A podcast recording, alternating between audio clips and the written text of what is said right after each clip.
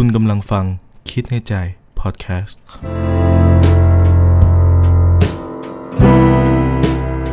สวัสดีครับกลับมาพบกันอีกแล้วนะครับ กับคิดในใจ พอดแคสต์นะครับ ในตอนนี้ครับจะมาคุยกันเรื่องของความสัมพันธ์ ที่ไม่มีชื่อเรียกสำหรับคุณผู้ฟังที่กำลังฟังอยู่นะครับ ไม่ว่าจะเดินทางหรือกำลังจะนอนหรืออยู่ว่างๆ ก็อยากให้ลองฟังครับว่าผมคิดว่ามีช่วงชีวิตหนึ่งที่พวกคุณต้องเคยเจอกับความสัมพันธ์นี้แน่นอนนะครับ มันเป็นมันเป็นความรู้สึกหรือมันเป็นสิ่งเนี้ยฮะที่เหมือนมันอยู่คู่กับกับคนเรามานานมาก ไม่ว่าจะเด็กผู้ใหญ่หรือแม้แต่คนที่มีวุฒิภาวะแล้ว อาจจะเคยเข้าไปพัวพันอยู่เหมือนกันนะครับ จริงๆ ความสัมพันธ์ไม่มีชื่อเรียกเนี่ย มันเกิดขึ้น เพราะว่าคนสองคนน่ะรู้สึกดีด้วยกันครับ คุยกันไปเว้ย ทักแชทหรือว่า Line Inbox ไดเ e กอะไรก็แล้วแต่ในยุคเนี้ยเทคโนโลยีมันไปไกลมาก มันเกิดขึ้นได้ง่ายมากๆสำหรับความสัมพันธ์ที่ไม่มีชื่อเรียก อะ แล้วพอคุยกันเนี่ย มันเกิดสปาร์กมันเกิดความรู้สึกดีๆ ขึ้นมาเนี่ย เราจะติดเว้ย เราจะติดคนคนนั้น เราจะคอยถามว่าทำอะไร กลับหรือยัง นอนหรือยัง ฝันดีนะ ตื่นหรือยัง มอร์นิ่ง มันเป็นเรื่องปกติ ที่ถ้าเราติดใครสักคนหนึ่งที่เราคุยด้วยครับ มันต้องเป็นแบบนี้ ถ้าเราไม่คิดอะไรเลย เราไม่สนใจหรอกถูกไหมฮะ เราไม่สนเลยว่าวันนี้เขาไปทำอะไร เหนื่อยไหม นอนหรือยัง หรือว่ามีอะไรอยากคุยกันไหม เราไม่สนหรอกถ้าเราไม่คิด แต่พอเราคิดเราก็สน แล้วเราก็ถาม คุยคุยคุยคุยจนมันเกิดเป็นความรู้สึกดีๆขึ้นมา คือเรื่องแบบนี้มันมันเกิดกับทุกคนอยู่แล้วครับ คนจีบกันผมเชื่อว่าก็เป็นแบบนี้ คนจีบกันอะแต่คนจีบกันเขามีจุดจบว่าเขาเป็นแฟนกัน แต่คนที่คุยกันแล้วรู้สึกดีเฉยๆครับ มันไม่มีจุดจบ ไม่รู้สิ้นสุดตรงไหน รู้แต่ว่าคุยกันทุกวันไปด้วยความรู้สึกดีๆ ต่อกัน ในระหว่างวันในแต่ละวันเท่านั้นเองนะครับ มันเป็นแบบว่า อืตื่นมามันต้องคุยอะ ก่อนนอนต้องคุยอะแล้วไงอะจุดไหนที่มันคืออะไรที่ผูกมัดเราไว้ วันหนึ่งเรารู้สึกขึ้นมา แต่เขาไม่รู้สึกเราก็หมาเลยนะฮะ หรือวันหนึ่งเขารู้สึกขึ้นมา แต่เราเฉยๆ เราก็ทำให้คนคนหนึ่งผิดหวังเสียใจ แน่นอนเขาก็ต้องรู้สึกเสียใจมาก เพราะงั้นครับ ความสัมพันธ์ที่ไม่มีชื่อเรียกอะ่ะ ผมจัดอยู่ในลิสต์ที่อันตรายในระยะยาวแล้วกัน ถ้าในระยะสั้นอาจจะอ้างได้ว่าเป็นการศึกษาดูใจกันก่อน ดูก่อนว่า โอเคพอไหม ที่จะไปเป็นแฟนกัน อันนี้ไม่ผิดครับ คุณดูได้ เขาดูได้ ใครก็ดูได้ครับ แต่ถ้ามันนานไป รู้สึกว่าเฮ้ย นานไปเปล่าวะการคุยกับคนคนหนึ่งโดยไม่มีจุดหมายเลยว่า ปลายทาง มันคืออะไร คุยเป็นเพื่อนกันหรือว่าปลายทางเราคือ เราจะเป็นแฟนกันวะในอนาคตนะครับ มันเคว้งคว้างครับ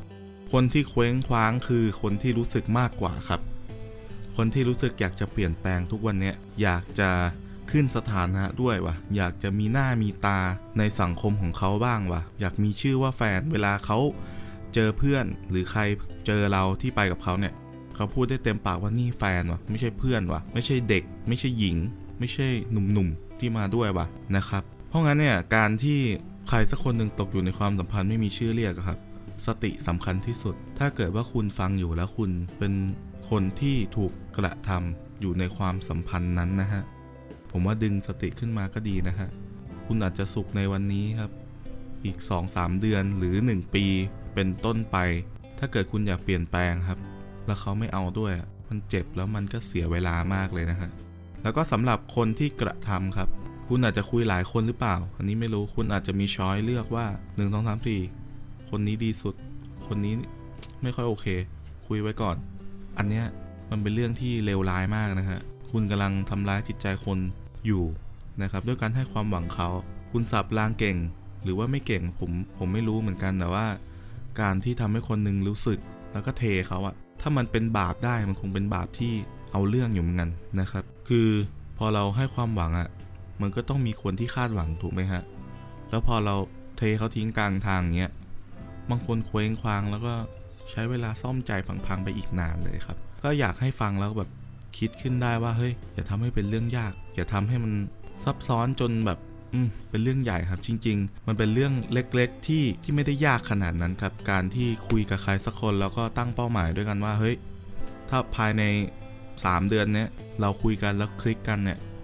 เป้าหมายคือเป็นแฟนหรือลองคบกันดู แต่ถ้าไม่ตั้งเป้าหมายอะไรเลย ไปเจอหญิงที่ผับมา ไปเจอผู้ชายในสถานที่อื่นๆมา มาคุยกันทุกวันปั๊บปั๊บส่งไลน์ส่งไปมา รู้สึกดีว่ะ เอ้ยชอบว่ะ แล้วยังไงอะ มันยังไงต่อ มันเงียบ เงียบหายไปหรือว่าเขาหายไปก็ทำอะไรไม่ได้นะฮะ ก็เจ็บฟรี ถูกไหมฮะ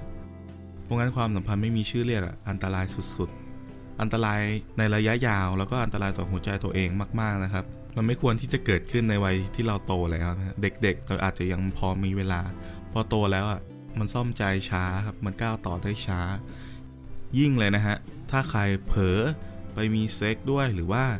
ลึกซึ้งกันแบบขั้นมากขึ้นไปอีกเงี้ยแต่ว่าก็ยังไม่ชัดเจนนึกออกปะเฮ้ย ได้เหรอวะในยุคนี้มันอาจจะมีคนทำแบบนั้นจริง ซึ่งบอกเลยว่าคนที่เสียหายอะจะเสียใจที่สุดนะครับ คือคนเราครับมันควรจะชัดเจนกันตั้งแต่แรกตั้งเป้าไปเลย คบกันไหม หรือยังไง หรือมันไม่เวิร์กจริง ๆ ก็บอกเขาไปเขาจะได้ไม่ต้องเสียเวลาที่จะมารู้สึกหรือปั้นความรู้สึกขึ้นมาเพื่อให้ชอบคุณนะฮะ ถ้าคุณไม่โอเคกับใครอะก็แจ้งไปเลยว่าได้เท่านี้ว่ะ มันเราไปกันไม่รอดหรอกอะไรเงี้ยคุยกันได้นะครับ ก็ประเด็นเนี้ยมันเป็นประเด็นที่ผมเชื่อว่าคนที่ฟังอยู่ครับ เคยเจอ หรือกำลังเจออยู่ ก็หวังว่ามันจะเรียกสติขึ้นมาได้บ้างนะครับ ถ้าคุณไม่ห่วงอนาคตก็ห่วงตัวเองที่จะต้องอยู่ในอนาคตวันข้างหน้าหน่อยก็แล้วกันครับ คุณอยากให้ตัวคุณเองเป็นแบบไหนก็ลองพิจารณาดูแล้วกันนะครับ จริงๆ ผู้คนมีมากมาย คนที่รักคุณก็มีนะครับ อาจจะไม่เจอในวันนี้ วันหน้าก็อาจจะเจอได้ คนที่พร้อมจะชัดเจนกับเรามันมีอยู่แล้วครับ อยู่ที่เราอะพร้อมที่จะก้าวออกไปจากจุดที่ไม่ชัดเจนตอนนี้ไหม